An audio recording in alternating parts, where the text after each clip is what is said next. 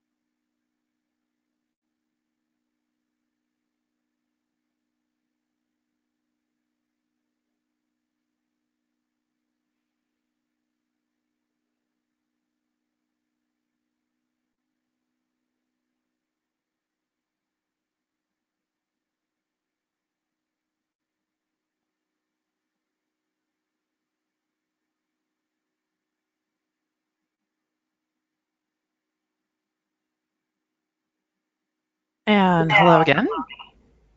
This is Leah Freeberg from Fluke Accelix. Thank you so much for joining us today. Looks like people are still logging in, but I'm going to give you a little bit of background or information here. Um, in particular, you probably all know Fluke as a test tool provider, but for the last 10 years or so, our passion has increasingly been around making the measurement data that our tools collect more usable for reliability maintenance. So the company of today, Fluke's, Fluke of today, produces software and sensors and cloud platforms and a lot of other reliability inspection tools. And we were actually just talking with Doug about what the reliability uh, engineer needs today and how whether that's any different from 10 years ago. So you'll find that our best practice webinar series focuses not just on technology, but on the maintenance strategies and solutions. And for that reason, it features speakers from a variety of expert backgrounds, like Doug. So we're really, really pleased to have Doug join our program today. Uh, many of you know him. He's a noted maintenance and reliability expert and the founder of RCM Blitz. And he'll be presenting on how to focus your efforts on asset lifecycle to improve reliability. So Doug, if you want to advance to the next slide, we'll take a look at your bio here.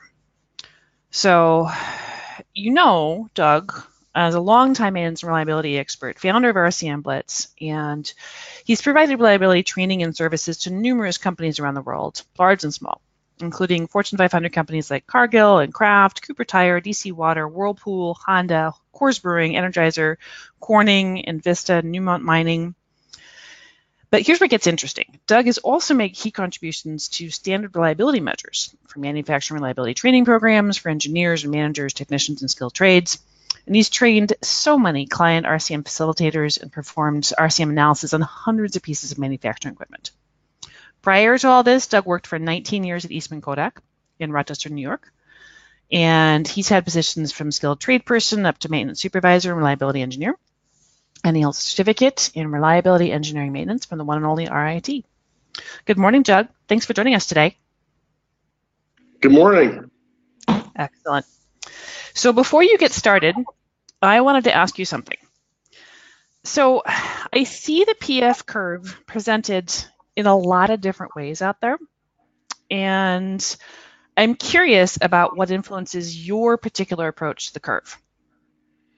Um, my particular approach to the curve is the curve that most people look at is, is only just a portion of, of what goes on in the life cycle of an asset. And that's uh, by the time we get to point P, it's often too late. If failure has already occurred, point P is the point where we've actually just first detected it.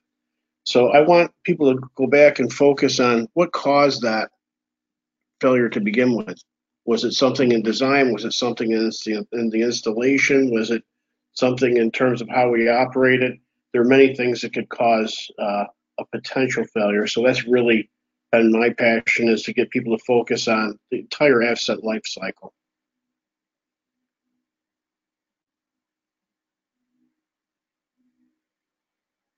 Thank you so much, Doug. I can see in the question bar we already have some curves about, or some questions about what is the PR curve, so this is going to be perfect. I need to tell everyone that today's session is being recorded, so your phone lines are muted, so we can minimize background noise. Uh, and then we're going to save time after the presentation for questions. So you'll see the, the question feature over on your toolbar there, and you can submit questions anytime, um, and we'll be reading them but we're going to wait until the very end and then I'll read them out loud and Doug can take his time responding to everything. If you'd like to receive Doug's slides from the presentation, we'll put a survey up at the end and you can click there to say that you'd like the, the slides and then we'll send them over to you. And the recorded webinar will also be available afterward on accelix.com under our community part. So that's it. Doug, it is over to you. Thank you.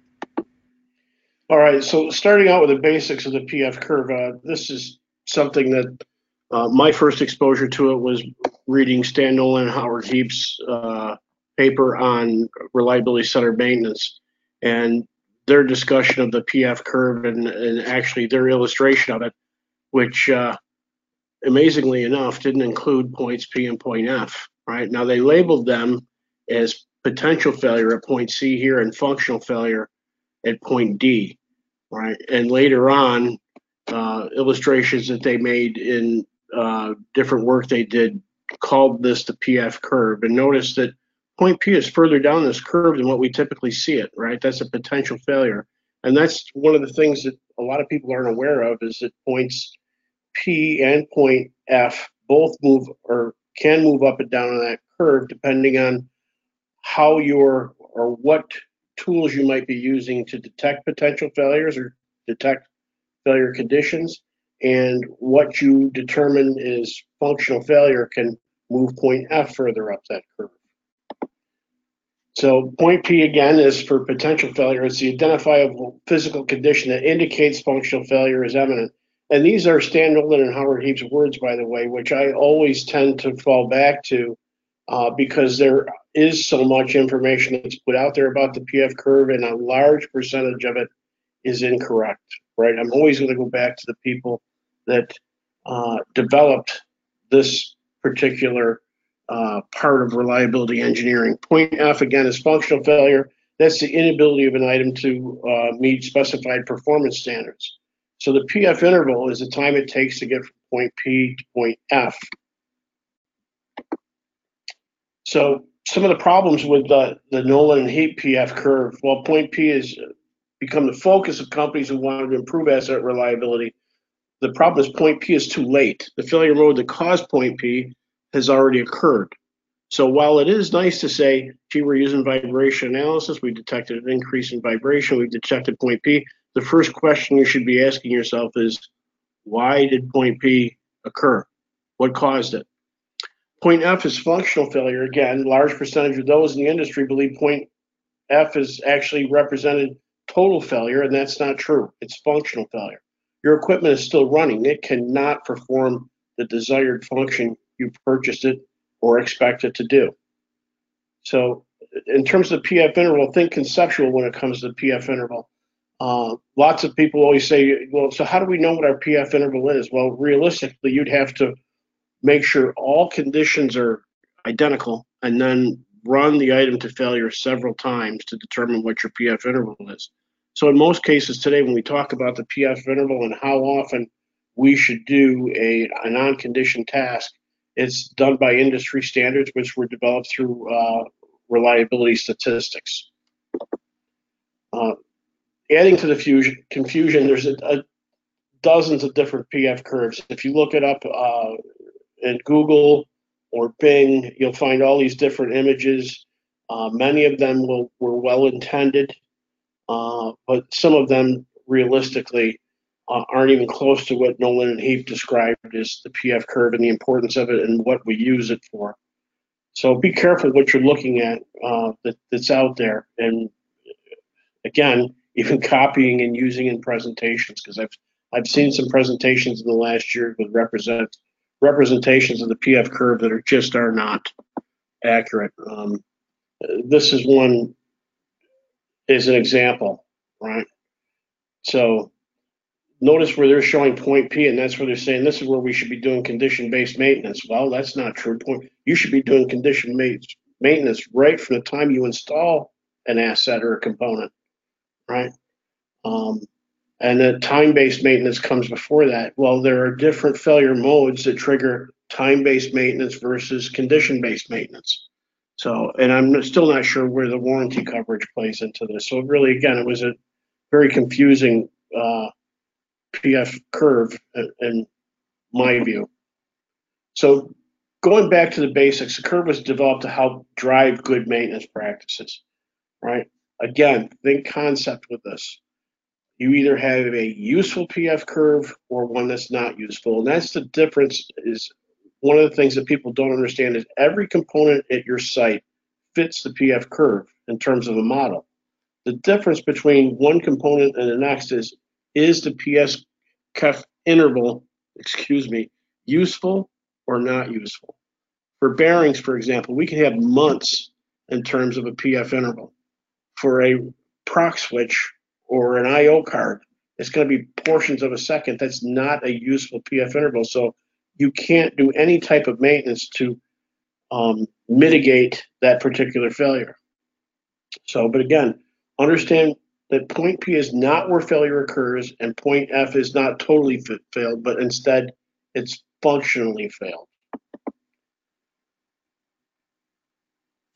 All right, I'm to take a little bit of a break here. And in a minute, I'm going to pop a poll up on screen that you guys can all select your answers to. I'm going to read out loud first. The question is, what maintenance strategies are you currently employing? Are you mostly, and this is obviously no one's in 100% of anything, but where is the majority? Reactive, preventive, predictive, or prescriptive? Do you see the poll up on your screen now? I'll give you a minute and click the one that uh, is closest to where your team spends the majority of its time. And when I think that we're just about there, I'm going to close the poll and then we'll get to see the results. Getting closer. Alrighty. I'm going to close her down. And we have got under reactive 48%. Under preventive, we've got 65%. Under predictive, we've got 23%. And under prescriptive, we've got 6%.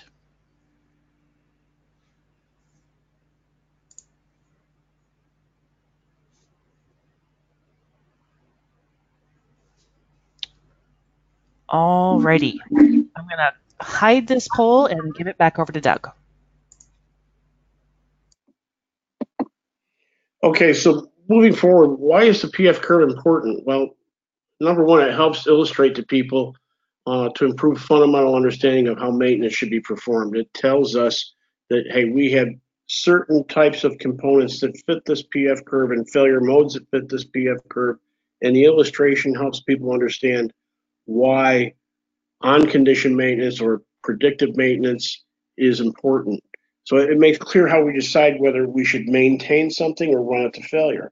And it makes clear the business case for on condition maintenance, which is also known, and it's one of the things I wish I could change in our industry is we call on condition maintenance several things. Predictive maintenance, condition based maintenance, condition monitoring, they're, they're all pretty much the same thing. So understand that.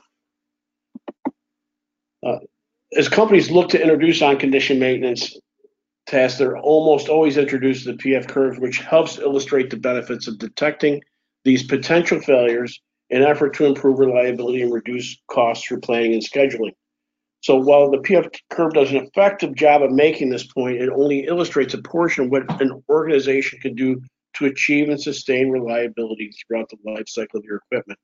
And the reason I talk about this is for years there were many, many presentations that said focus on point P, focus your maintenance strategy on point P. And I kept looking at people and saying point P is too late. Point P is the failure has already occurred. It's, now we've just detected it. So what can we do to actually eliminate failures or prevent failures to begin with, along with display the importance of having a good condition monitoring program or on condition maintenance program. So, and from that came this, what I call the asset reliability curve or the asset life cycle curve, which starts with uh, design. So you can see it still has the same X and Y axis that Nowlan and Heap had in terms of resistance to failure and time. It just shows a longer period of time. And again, this is conceptual. It starts with design, looks at the proactive domain, installation, the point P or potential failures, that corrective domain, and then the reactive domain. So the visual look at the different phases of this asset from the time it's designed to the time it fails to perform its intended function. So that's why I put it there is to say, let's look at the entire asset life cycle and then think about how you should perform maintenance. So the intent of this DIPF interval is to illustrate where reliability tools and techniques are needed to be applied to have the most impact of reliability. So point P is design. That's where the team is selected to procure capital and design the asset to a desired level of reliability. And in my illustration, you see that line go up and it levels off to say this is where it should be. I always tell people, geez, if I'm the person that's charged with designing this, I actually want to design that capability above where we expect to run. Because I know that at some point in time, as soon as we meet expectations, somebody's going to say, let's increase those expectations. So point I is where equipment is installed and put into service. Point P, once again, is potential failure, and point F is functional failure.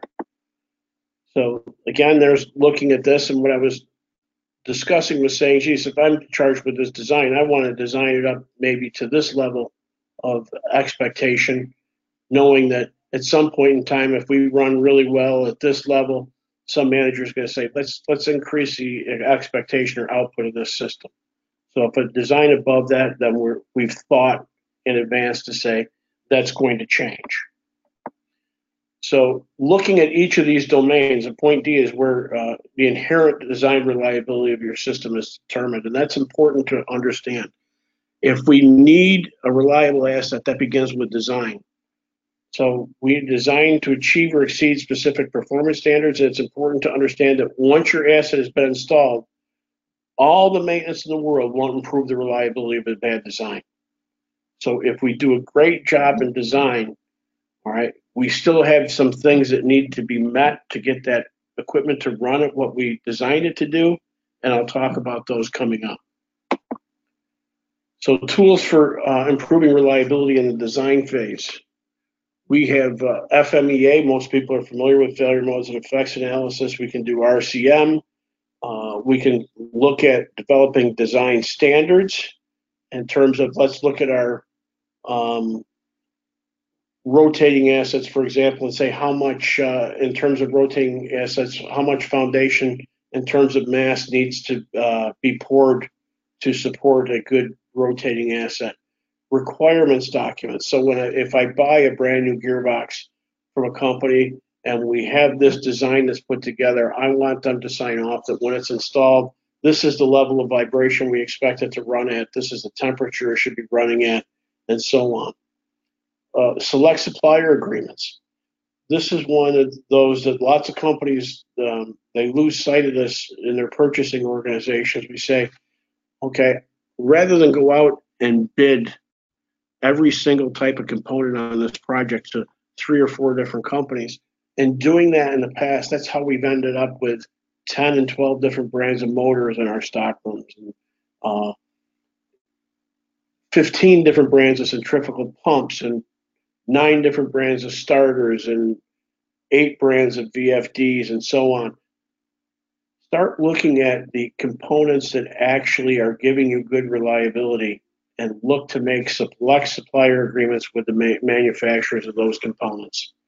Uh, again, we can use, look at do reliability block diagrams at the beginning of the design phase to determine what level of reliability we should be able to achieve. And of course, putting in place during the design phase. This is extremely important and it often gets put off until afterwards. Uh, maintenance and reliability foundational elements. So we need to have that equipment hierarchy built, criticality analysis performed, and a bill of materials.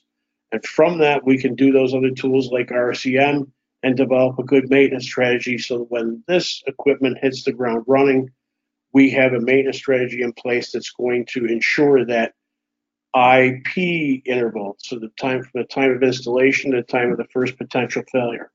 And that's where the money truly is in, terms of saving cost and manufacturing more. Right? That's that proactive domain I talk about here in the yellow. So moving on to that proactive domain, point I is installation, and this is where the reliability of your design is either insured or destroyed. And this is one of those I see this over and over again with my customers. They'll they'll go out and they'll put together a good design, and then they'll bid out the installation to a contractor, and they have no idea who's coming in to install this equipment, whether they understand precision maintenance techniques.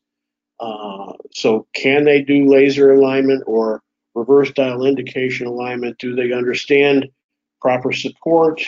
Uh, you name it. The, anything that, when it comes to installing, we can either do the job right or do the job wrong. And if we do the job wrong, you are going to live with that for the remainder of that asset life cycle. So your IP interval is going to be drastically shortened if it's not done right to begin with. So the proactive domain includes PM, on condition task, and failure finding task. It's in this domain where we recognize the return on investment for the precision work we did at the time of installation and for completing our proactive maintenance task as scheduled. Focus on point I and the IP interval. That's where the most important phase of the asset life cycle is doing things right in this particular phase of the game. So we have another poll. We do. And crazily enough, it's right on topic for what you were just discussing.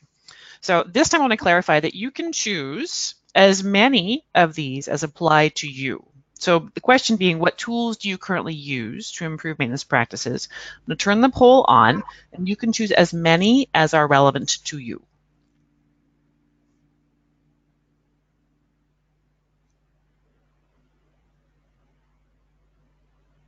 Do you have that Jeopardy music to play? Hmm.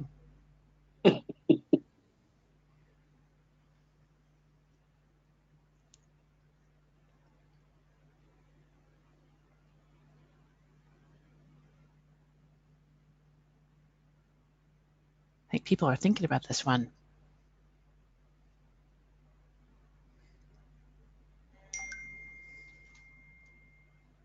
Doug, could you go through the definitions for the four items, or at least the three acronyms?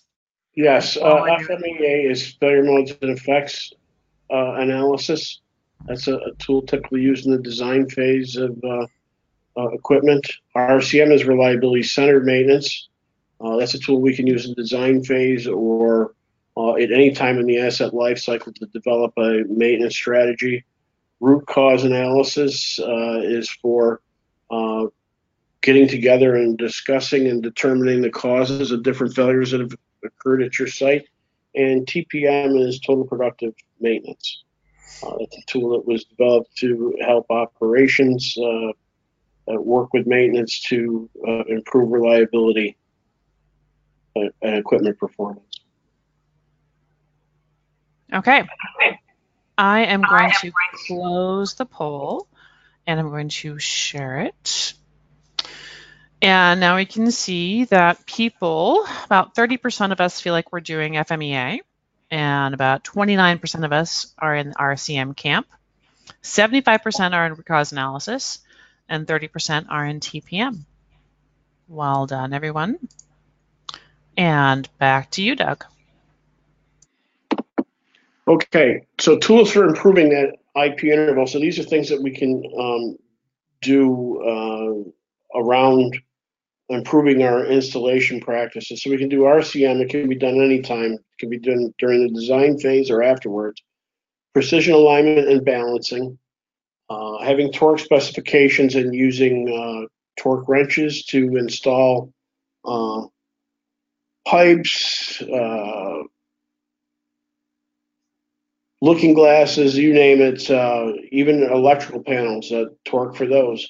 installation standards and job plans. So installation standards gets into, all right, if we install a pump uh, in terms of suction and discharge, how much straight pipe should be there before we have any restriction in terms of valves or fittings? Uh, where should the first hangers be located? How far should our hangers be apart? Those types of things. Um, use the use of predictive tools at commissioning, vibration analysis, for example before we turn the equipment over to operations, we should be uh, doing a uh, getting a baseline vibration to make sure that the uh, equipment has been properly aligned and balanced.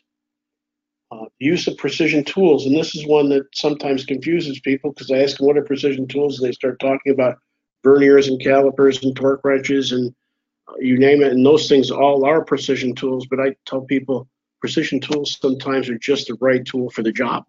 Let's not use uh, a pipe wrench where I should be using a, an inch and a quarter uh, ratchet and socket and an inch and an eighth combination wrench to take a three quarter inch bolt apart. Right? If we use the right tools, then the next person can do the job effectively when it comes to disassembling and reassembling. If we don't use the right tools, you mess up the nut and the bolt and you can't get the proper tools on. So QA and QC inspections at installation, this is really, you know, if I look at this list, probably one of the most important things and things that we continuously fall down on. If we have a new project and we've got a, a, some contractors out there doing an installation, you should have a couple of your maintenance people, electrical, instrument, mechanical, going behind these people and making sure they're doing an, an adequate job of installing these assets for us that the work that's being done is quality work so that we get that nice long IP interval I talked about.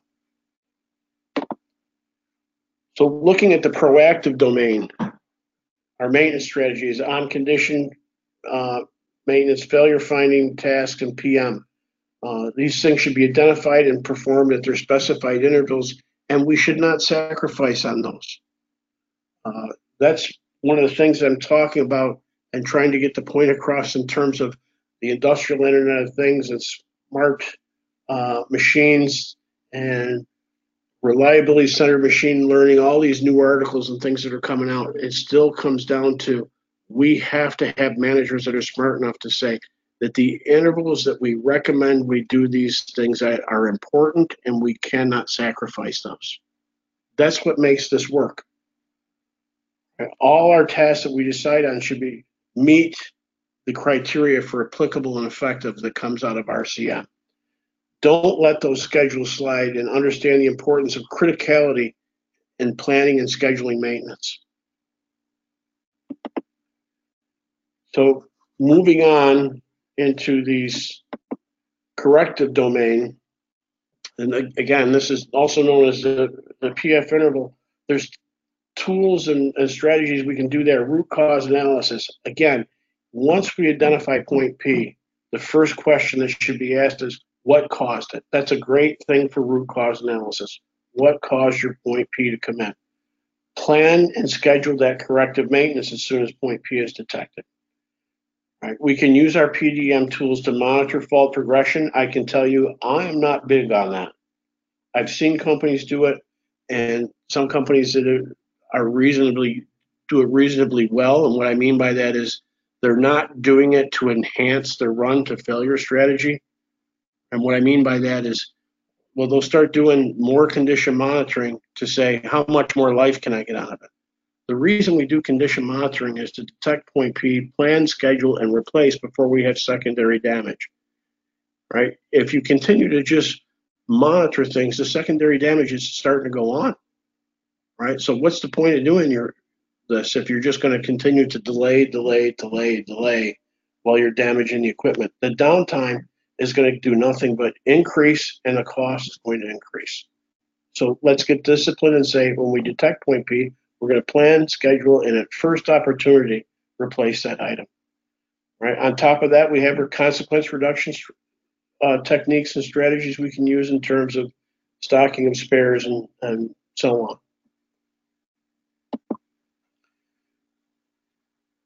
Right? In terms of the corrective domain, understand that collateral damage.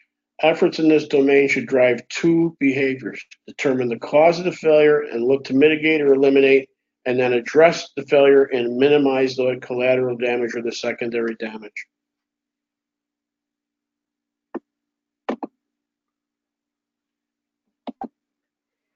Moving on into the reactive domain, and that's where lots of us live. Um, you don't have many choices here.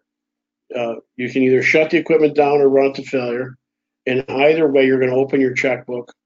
Uh, lastly, you're going to cross your fingers and you hope that it doesn't happen again. Realistically, we need to learn from our mistakes. Let's use the tools available the RCM, the root cause analysis, the FMEA to dis- discuss and determine why we have the failure modes that we see, right? And what can we do to mitigate those things? So if we focus our efforts here on this last portion of this curve, of this asset life cycle curve, uh, your maintenance costs are going to continue to rise. Your assets won't be reliable, so you're going to miss making orders. Right? You're not going to have the ability to plan to manufacture and deliver, and customer orders are going to be impacted. So we all have a choice. And I tell people you can live out here at the end, and most companies that I work with do. And it's the most expensive place to manufacture and to perform maintenance. Or we can do the task up front. And I have a few of those customers that have learned that. Uh, I'm working with one right now, and I'm just delighted with the fact that here they are at a point where they're just beginning to start their equipment to uh, make this particular product that uh, they designed this equipment for, and we're building a maintenance strategy. They've done their foundational elements. They have the uh, hierarchy in place. They've done a criticality analysis, and now we're putting in place a maintenance strategy that's going to go long and it meets all those things so that when it comes time to uh, making product and planning to meet deliveries, they also recognize the fact that they need to plan to do their PMs and their on condition maintenance. So I have a high expectation of what's going to come out from this project. All right. So at this point, that completes the presentation. We can do a question and answer period. We certainly can. Thank you so much, Doug.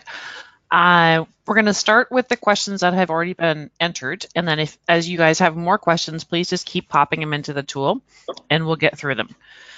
So Alan Wood uh, asked a question back about QA and QC, Doug. And yeah. he started by asking, uh, how does Doug recommend that we ensure that we have qualified inspectors? And then he says, uh, the question is rele- relevant because they had a new facility and um, they had a, they discovered a section of pipe that was insulated but wasn't coated, um, and that led them to question the quality of their QA and their QC. So the so it goes back to how do we ensure that we have qualified inspectors? All right, your qualified inspectors should come right from your own skilled tradespeople. That's my hope anyway. Mm. Right, and, and, by interviewing those folks, you should be able to uh, select people that you'd want to work on on, on different projects. Now, under, with the understanding that may change depending on your plant size and the type of equipment you're installing, because some tradespeople will be experts on some types of, of equipment, and you might have others that are have more experience on on different types. So, to me, it would be interview your tradespeople and, and let them select the people. All right. And if that doesn't cover the full answer, just let me know in here. I'm going to back up uh, a little bit. Um, Tony asked whether Fluke has the ability to participate in IoT as a collection and a transmitter. Um, and I don't think that's going to be Doug's territory to answer. I can clarify a little bit, um, and then Doug can tell me um, if he thinks I'm, I'm, wording it appropriately. But uh, so Fluke does have uh, cloud-based data tools. In other words, many of their tools will collect reliability data, both streaming and handheld. And you can upload that data, you can then track it in management, you can set alarms and so forth. It is not fully predictive at this point, but yes, they do collect and transmit and manage data using the IoT. Uh, then going on down, um, some folks had questions about reliability block diagrams, but I think you went over that. I think you went over that pretty well. I think we're good there. Uh, question for you, Doug. Um, whether you help manufacturers implement uh, CMMS systems, including Fluke's eMaint software.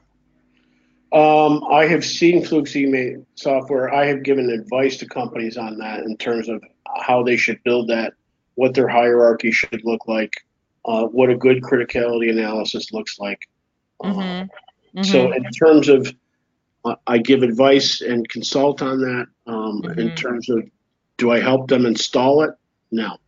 Right. Any good CMMS provider should be out there helping uh, a new site come on board. It should be part of the package. And then someone like yourself is highly valuable for determining asset priority and the rest of the, the fundamentals that you that go hand in hand with it, right?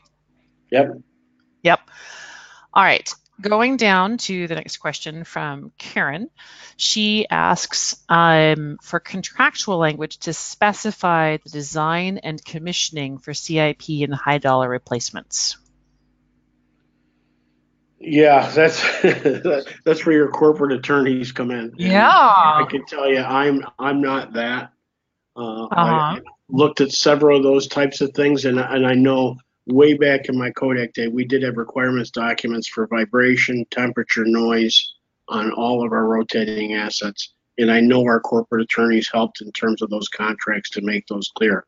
All right, I can tell you, uh, uh, and I won't mention the name of a company, but one company that made mixers just had fits because it came down to that they couldn't pass, and we said it's on your back, right? You either Mhm. fix them and make them right, or we'll pull them out and we'll go with somebody else, right? Mhm. And it took them a few months, but they finally did come up with the solution to to meet the criteria that, that we put in, and as a result, those things ran for years and years and years and years and years before we saw Point B.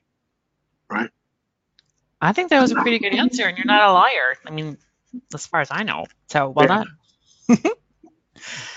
Karen also asks if you have a list of items for baseline testing when you're commissioning a new motor. Um, do I know what the baseline should be? No, I don't. Um, do I know people that, that could probably give you that information? Yes, I do. I think it sounds more like a checklist. Like, is there a standard procedure? Yeah, you- You know, in terms of standard procedures on a, on a motor, you're going to want vibration analysis. You're going to want to do uh, um, MCA on that motor, Mhm. right? And get a baseline temperature on it when it starts up and it's been running for, say, an hour. Right? Yep. Yep. Yep. yep. All right, here's a good one, Doug. The listener asks I believe that machine learning and artificial intelligence will change everything we know about RCM uh, as it becomes more accurate and efficient. What is your view on that? Um, I think it will help in terms of um, general or what I call engineered failure modes.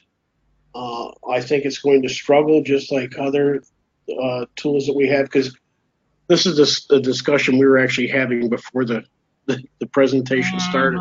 Is there's nothing really new in terms of industrial Internet of Things and smart machines. We just have faster computers that are capable of crunching more data the Mhm. instruments that we have today in terms of wireless and online vibration analysis and IR and and ultrasound and pressure, temperature, flow, timing, all those things have been available for years and years and years.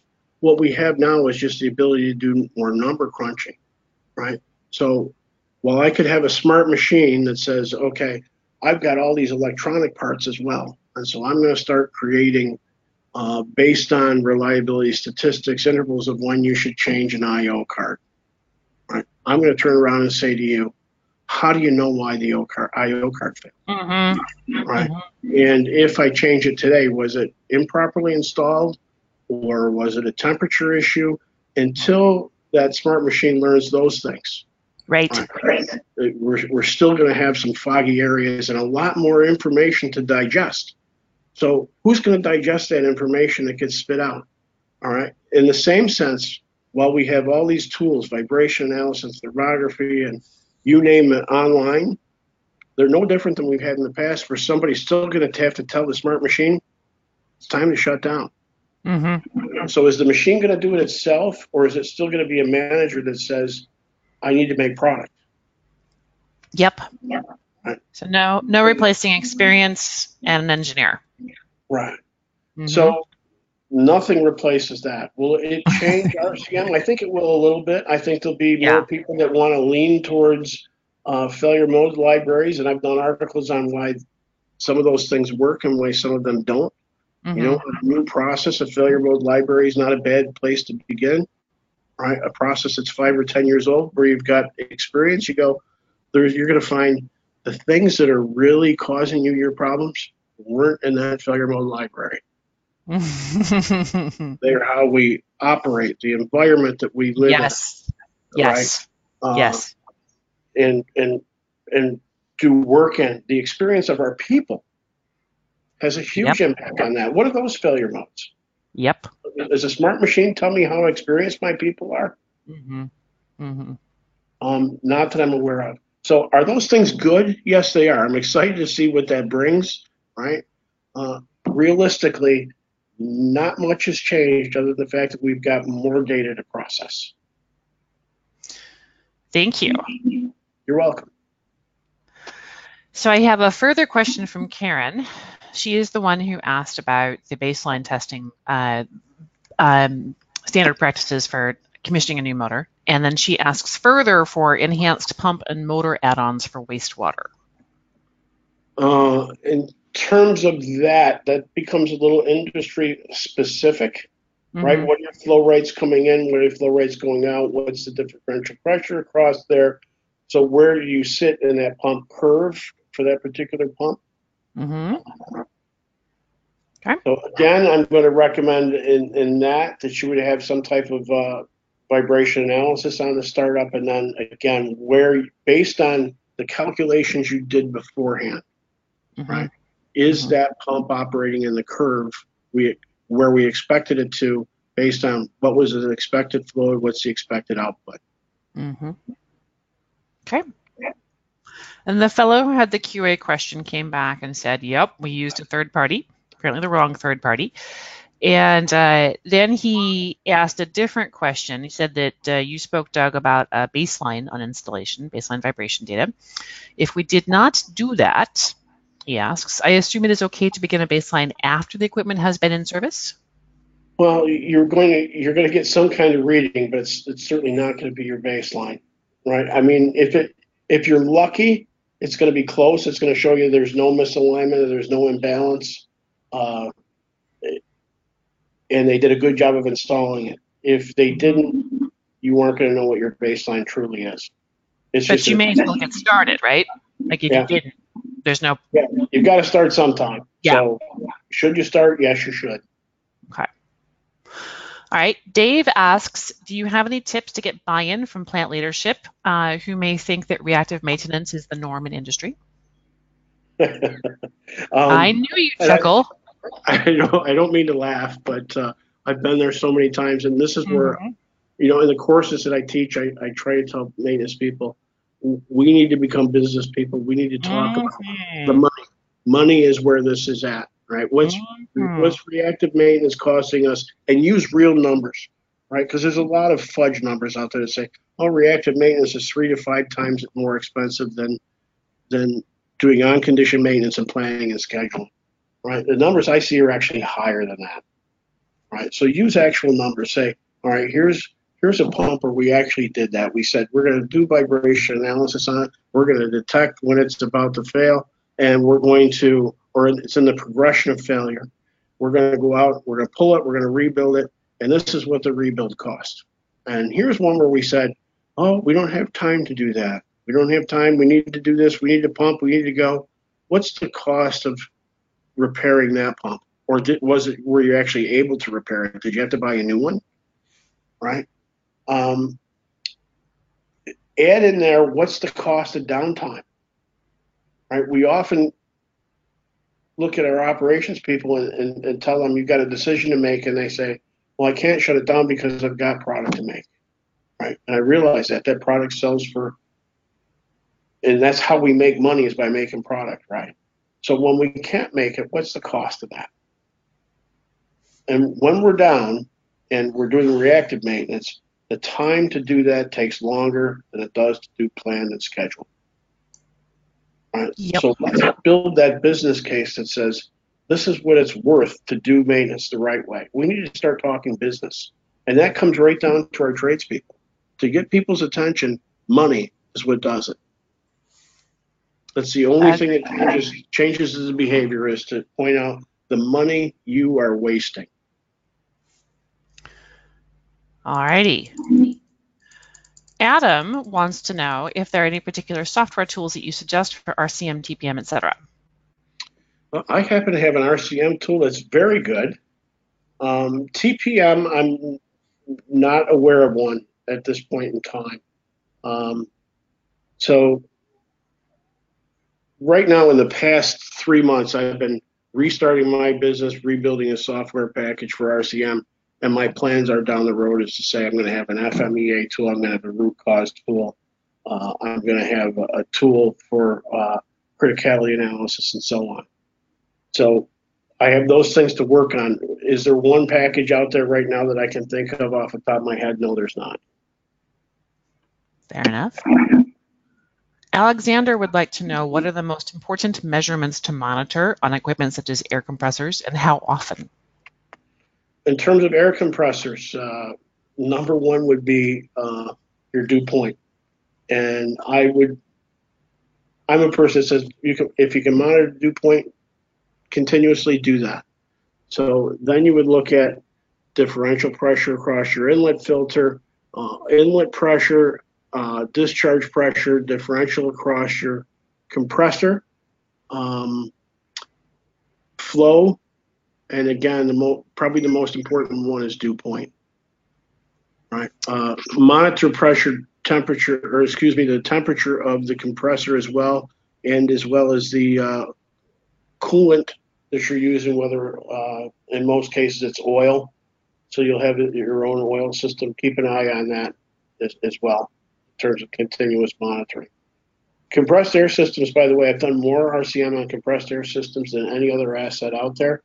Um, if they're not maintained properly, they have an, the air will have an impact on the reliability of every single one of your assets. Because if you have dirty, wet air, it ruins your instruments. That was an amazingly thorough answer. Thank you. Um, I'm going to ask you, we're going to keep answering questions, but I'm going to suggest that you advance your slides by one, Doug, so that people can see your contact information so they can write it down if they want to now instead of waiting. There we go. And then I'm going to go on to the next question uh, by Ahmed. What are some effective predictive maintenance procedures that you can recommend to improve reliability of equipment? Could you ask that again? I can.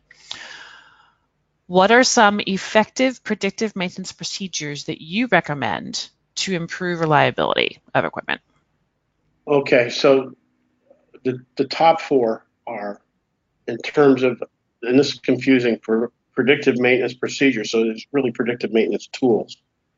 Right, so we have vibration analysis, thermography, uh, airborne ultrasound, and motor current analysis, and I'll give you lubrication analysis. Those are the, the five that everybody should be using. You can add an easy one to that number six, which is what, what I call process verification. That's the use of your PLC to monitor an alarm and trend, along with comparative trends, pressure, temperature, flow, amp draw, timing.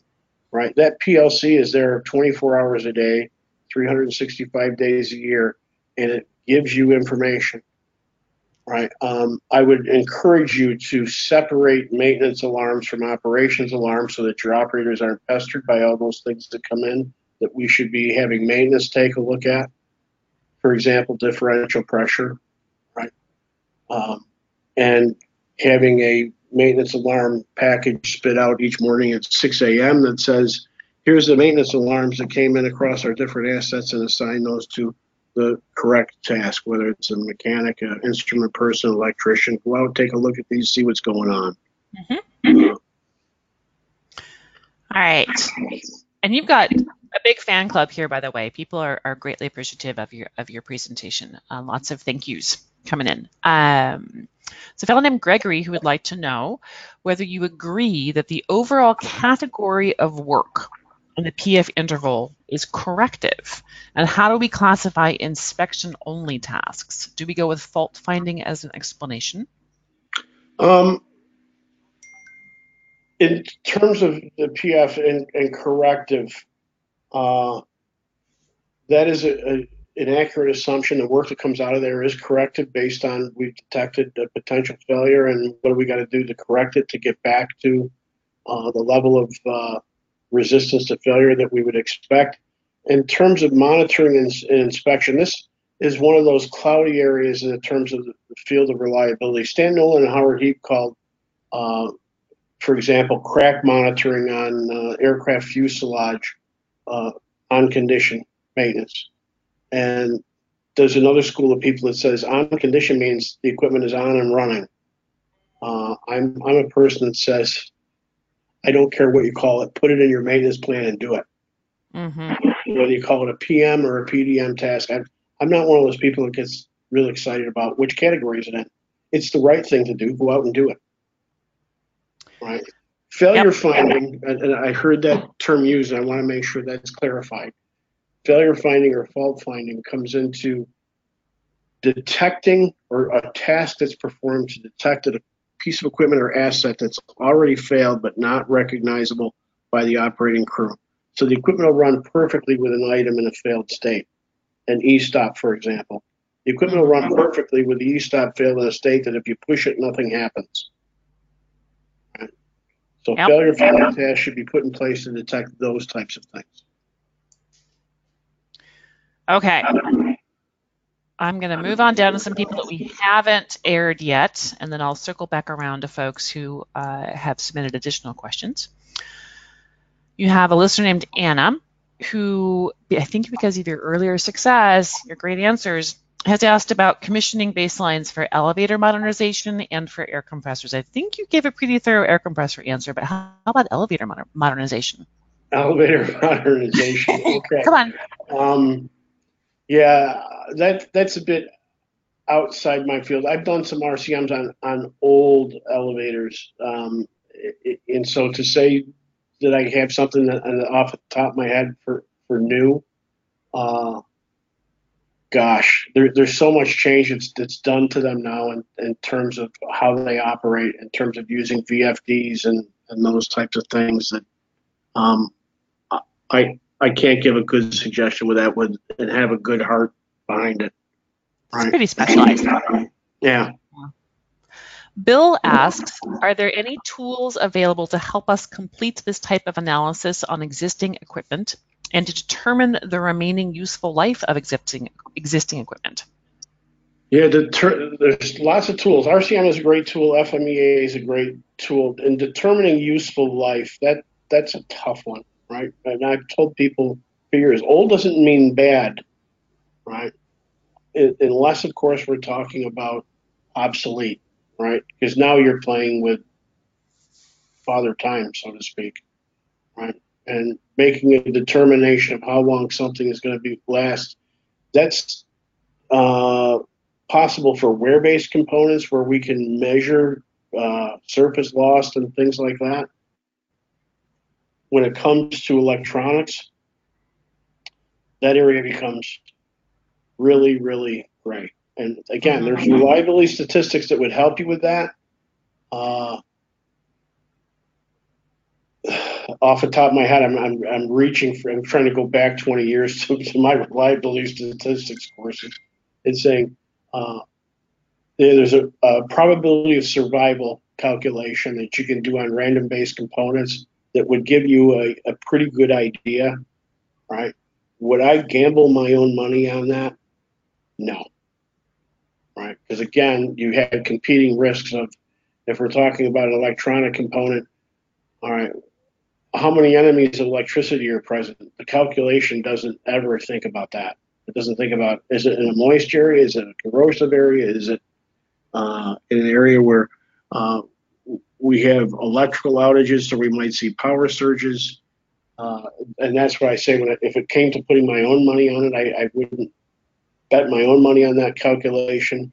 But realistically, those calculations were proven um, between the airline industry and the aerospace industry, especially NASA did a lot of that uh, through the Rome. Uh, they call it the RAC Reliability Analysis Center in Rome, New York. Uh, you might want to search that. There's some pretty good information in a book called The Reliability Tools that came out of the RAC. Uh, and I've used that uh, information quite a bit through the years. Amazing. If I find my copy, I'll post a picture of it up on LinkedIn today. I, I'm pretty sure I know where my copy is, so people can look at it, see if that book is still available. We have time for a couple more questions. I want to remind people that when I close this down, you'll get a survey on screen. And if you use that survey to indicate if you want a copy of the slides, we'll send one to you. So wait for the survey, fill it out. We'll get a copy of the slides to you. And that the full recorded session with all of Doug's magical answers here is going to be up online on accelix.com not too long from now. So if there's parts you want to re-listen to, you'll be able to. I'm going to go right back to questions. We have one from Joseph, and he asks if there uh, is there any equipment or assets that you do recommend reactive as a maintenance strategy? Um, yeah, as part of RCM, you're going to learn that that run to failure is actually a maintenance strategy for a lot of low voltage uh, Mm-hmm. components, uh, proximity switches, I/O cards, um, reed switches. There's not much you can do to those. I mean, it's make sure you got them in stock and make sure you uh, use good, robust brackets when you install them, which make them easier to replace and make them last longer. Joseph also asked whether excess lubrication has any effect in an open system, like a pump where the excess is vented. Excess lubrication, Mm-hmm. yeah, uh, it can be just as bad as not lubricating it. So Mm-hmm. Pretty much. Generally, I mean, it's it's a, just another point to bring contaminants in, right? Um, and you can overpressurize a bearing, for example, by over lubricating it. You blow the seals, then the next thing, once the seals have gone, you've got an entryway for contamination, and you've ruined the life of that bearing. Mm-hmm. Richard has a question that I'm not sure it's in your, if it's in your, your bailiwick or not, but he asks, should you service vehicles before the vehicle computer says it's due? Is that helpful or more wasteful? On a vehicle, Yeah. yeah, um, I I've had lots of fun conversations with my fellow reliability engineers at conferences about this, and we all vary from one extreme to the other. Which some say everything in the manual is a bunch of hooey, to the other that that said, uh, "Yeah, I'm doing my oil strictly 3,000 miles. Somebody else at 5,000 miles." Look, it depends on what lubricant you're using, right? And I tell people, I'm almost embarrassed to say this. I think it was just two years ago that I went and got my MLT certification, level one, right? And I learned so much that I didn't know about lubricants. And and we in those classes discussed the intervals that are recommended by uh, the auto manufacturers, right? And they're typically it's it's a CYA interval that says based on everything we know where people drive cars, hot areas, cold areas, dirty areas, dirt roads, smooth roads, right? If you're in all those worst case things, here's how often you ought to change your oil, right? Uh, what nobody's done, right? I have one friend that, that claimed they did, but we never did see the results. We're still waiting today to say I actually took analysis of my oil over the life of one vehicle, right? And now I do it based on uh, that particular interval, right? And he was the person that standard weight oil said he was he was going 4,500 miles, right? And that's now his new interval. So I'm a person that says, all right, so what do you do in the spring and the fall if you haven't done 45 mile, 100 miles? Because now your humidity changes and you're going to get a little bit of uh, water in your in your oil. Sounds to me like you need a radio show, Doug. You're doing great here. So it is So- on the hour. I feel like asking you one more question, but if you need to go, I understand, and we'll close it down. What do you think? uh, one more question, and we'll close it down. All right. What is your view of prescriptive maintenance? My view of prescriptive maintenance is the maintenance strategy that comes out of using a tool like RCM that's, that's prescriptive based on known failure modes. Right. So Mhm. here's my asset. It's made up of these 85 components, and in assessing the failure modes of those components, we had some failure finding tasks, we had some on condition tasks, we have some PM tasks, and we have some things that we've decided to run to failure. That's prescriptive maintenance. Boom.